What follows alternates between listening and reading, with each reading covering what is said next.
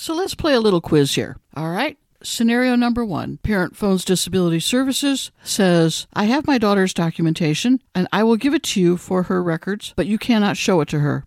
Yes or no? Scenario number two Student brings in documentation and the Disability Services looks at it and says, Well, there's a whole lot of the information here that's blacked out, redacted. Can Disability Services take the documentation or not? Yes or no? Scenario number three you've got a ton of documentation, but none of it has a diagnosis. Is that going to work or not? Yes or no? Scenario number four you took the documentation directly to the faculty member. Is that going to work or not? Yes or no? Scenario number five I disclosed some very sensitive information about myself, and now the college is choosing to notify the authorities. Can they do that? Yes or no? Those five questions are a little food for thought as we start today's podcast. And hopefully, as we go through the podcast, you will begin to figure out the answers to those questions. Some of them you may already know, some of them you might not be too sure of. But regardless, we will address each of those questions at the end of the podcast. So, welcome to College, Disabilities, and Success, episode 47 Disclosing Your Disability with Mickie Hayes. My opinions in this podcast are my own, but please reach out to your college, physicians, or legal services for any additional information.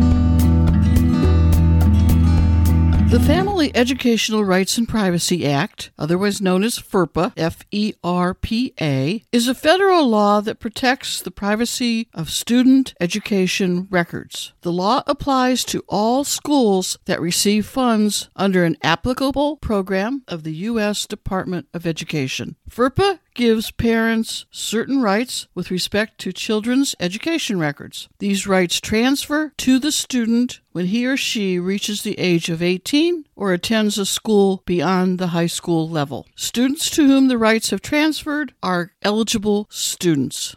Ah, that magic 18. Everything shifts at magic 18. The information that I just read you is on the U.S. Department of Education's website under the Family Educational Rights and Privacy Act, FERPA. And I will have that exact link in the show notes today. But I wanted to start off today's podcast with that information because I think it's very important for all of us to be on the same page as far as disclosure and confidentiality and students' rights and parent rights as those rights pertain to college. So, how do you handle disclosure? What do you need to think about? As you and your child start looking at colleges and submitting college applications, the question of a disability may be an issue. Now, the college applications, most applications in general, will ask if you need accommodations for anything. But it's my understanding that they should not ask you outright if you have a disability. Because at 18, that knowledge of a disability transfers from you as a parent to the shoulders of your child. And that can be a really rough period of time if you haven't prepared your child for that transition to being 18. And it can be a rough time if you personally haven't prepared for that transition for yourself as well. So, if the application to college doesn't ask if you have a disability, how are they going to find out about it? Well, the very first thing you need to understand is that any student going to college with a disability must self identify. Your child can self identify on the application if your child wishes to, but I wouldn't recommend it because you don't know where that application is going and who's going to read it and if that information will ever make its way to the right place and to the right person who needs to know. But in most of the cases, that self identification occurs on campus or at a Zoom meeting or over the phone, someplace where you're actually speaking directly to somebody from the Disability Services Department. I would not suggest self identifying with a faculty member. Now, a lot of students do, and if you are self identifying with a faculty member, you are trusting that that information is going to make it from the faculty member to the Disability Services office. And I personally would not recommend going directly to a faculty member to begin with. Think that could be a risk depending on the size of the college and the number of students that a teacher has. And it's always better to go directly to the people that are actually going to handle your disclosure. See, here's the thing. When you disclose your disability, it's one thing to tell somebody that you have a learning disability or that you're on the autism spectrum or that you're bipolar or that you are a recovering alcoholic or that you have anxiety or that you struggle with reading or that you're going to use a note taker. It's one thing to say that to a faculty member, but in reality, when you go to the disability services, that information, whatever your diagnosis is, is confidential information that should only be contained and housed at the Disability Services Department. When you go and register with Disability Services and you discuss documentation and you figure out exactly what kind of documentation they require and that you need, when you give them that documentation and you are officially disclosing your disability with the Disability Services Department and sharing the documentation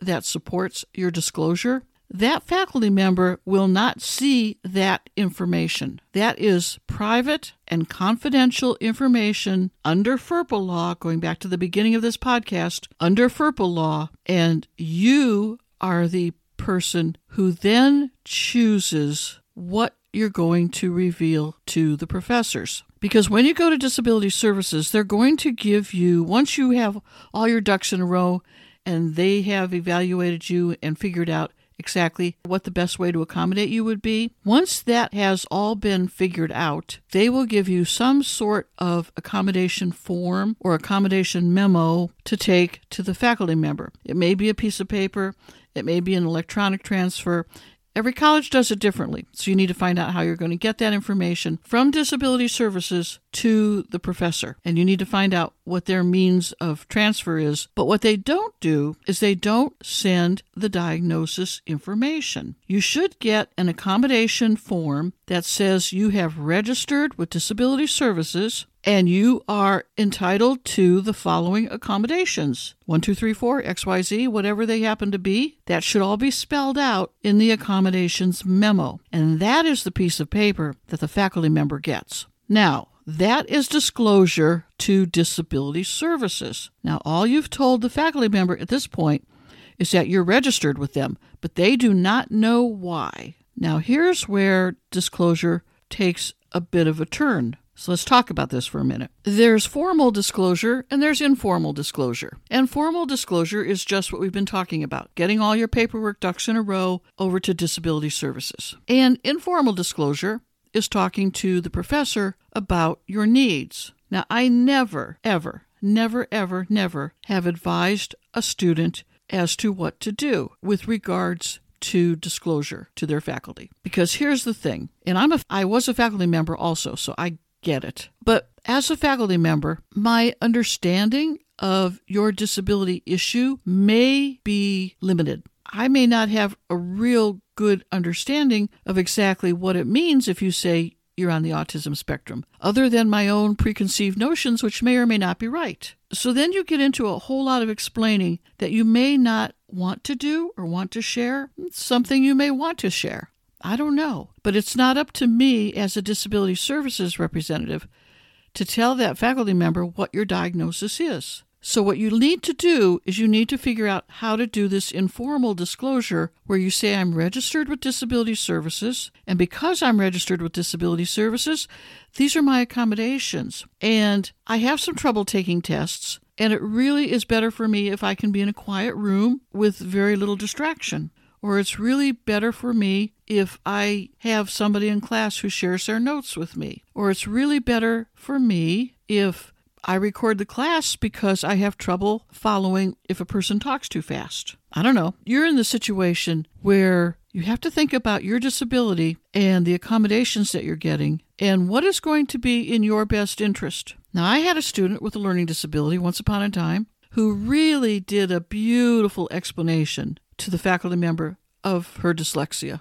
But maybe it wasn't so beautiful after all, because the only thing that she came away with was the fact that the faculty member then thought, well, okay, so she doesn't really need any help. So she doesn't really need these accommodations. And she came right out and told me, she said, I will never disclose that information again. She was burned badly when she did that. I've had other students who are so glad that they had that conversation with the faculty member. That the faculty member says, Oh man, I struggled like that when I was in school too. So I get what you're saying. So in that case, it was really a benefit for them to disclose something to the faculty member. But that's it's a really critical conversation that you and your child need to have. And it may be one faculty member versus another faculty member. You may find some faculty members are like, "Okay, sure, no problem. Easy peasy, done." And others may question and wonder and start to probe information that you may not want to share or that you may be comfortable sharing. But the point is,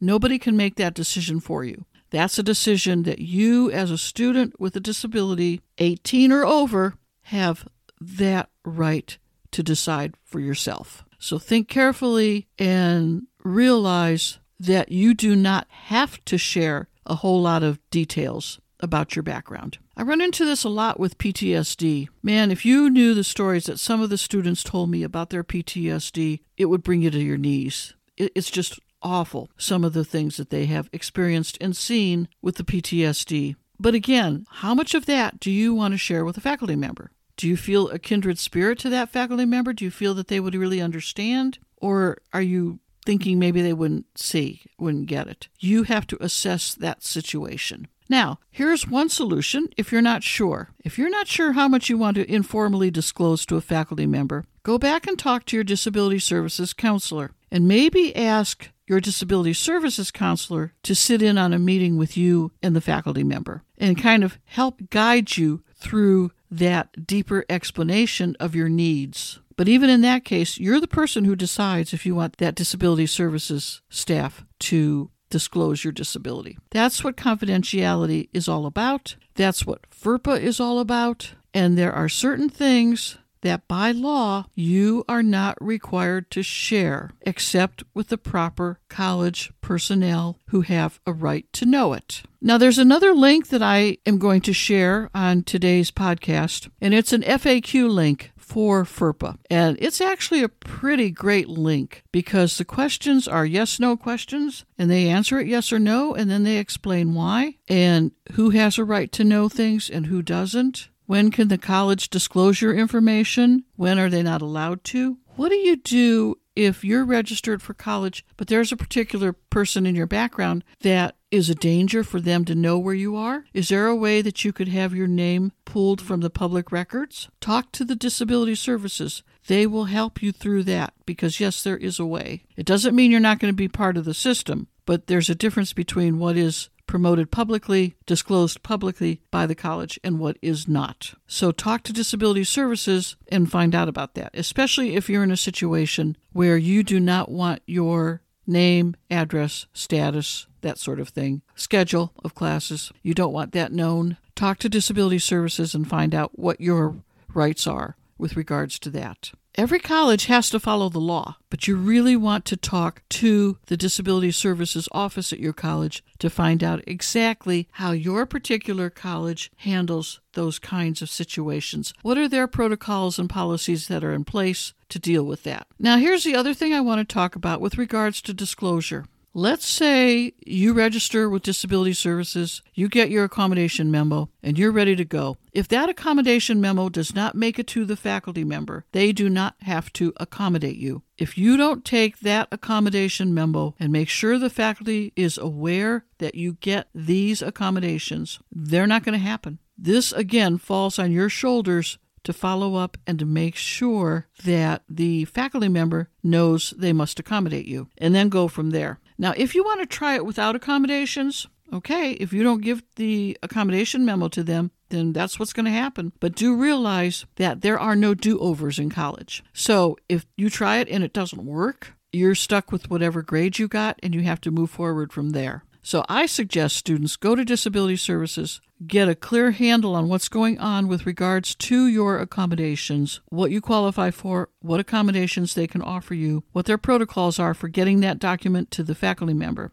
And then, if you want to even talk to the faculty member and say, I've got accommodations, but I'm going to try it without, just to let you know, that's okay. That way, everything is ready to go if you change your mind. Because sometimes getting registered with disability services later on really tends to hold things up, and so they can't always get to you very quickly. They have to review and evaluate your documentation and sit with you and talk to you and, and get a good sense of what you need. And sometimes that's not real quick and easy to do. So you can't suddenly come to them today and say, Oh, I need to register with you because I have a test tomorrow. That's probably going to be a problem for you. So you want to think about it logistically as far as making sure that they have enough time to do what they need to do at their end, especially if they have to find some sort of assistive technology for you that will help, or a note taker, or a reader, or something like that. Disclosing your disability is a conversation that you, as an 18 year old, and your parents really need to have before you get to college. Because if you don't disclose correctly, and if your faculty member does not give you the accommodations you should have had, and you don't go back and talk to disability services about it. There's nothing they can do after the fact. So you really want to be proactive when it comes to taking care of your disclosure, whether it's formal disclosure or informal disclosure. You need to be proactive about that and make sure that everybody who needs to know does already indeed know what they need to know. So let's play a little quiz here. All right. Scenario number one Parent phones Disability Services, says, I have my daughter's documentation and I will give it to you for her records, but you cannot show it to her. Yes or no? The correct answer is no. It doesn't work that way. That child is 18. That child needs to see and know and understand her documentation. Not going to happen unless that child personally is there to give the documentation to the staff. Scenario number two Student brings in documentation and the disability services looks at it and says, Well, there's a whole lot of the information here that's blacked out, redacted. Can disability services take the documentation or not? Well, maybe yes, maybe no. It all depends on what's redacted. If you have a particularly personal, painful piece of past that your disability services doesn't need to know that doesn't apply to your situation, they may take the documentation with the redaction. If they think they need to see everything that's on there, they will let you know, and then you guys will discuss that accordingly. Scenario number three you've got a ton of documentation, but none of it has a diagnosis. Is that going to work or not? Some of it's old, some of it's an IEP. Is the college going to take it? Will that be self disclosure? Who knows? Maybe yes, maybe no.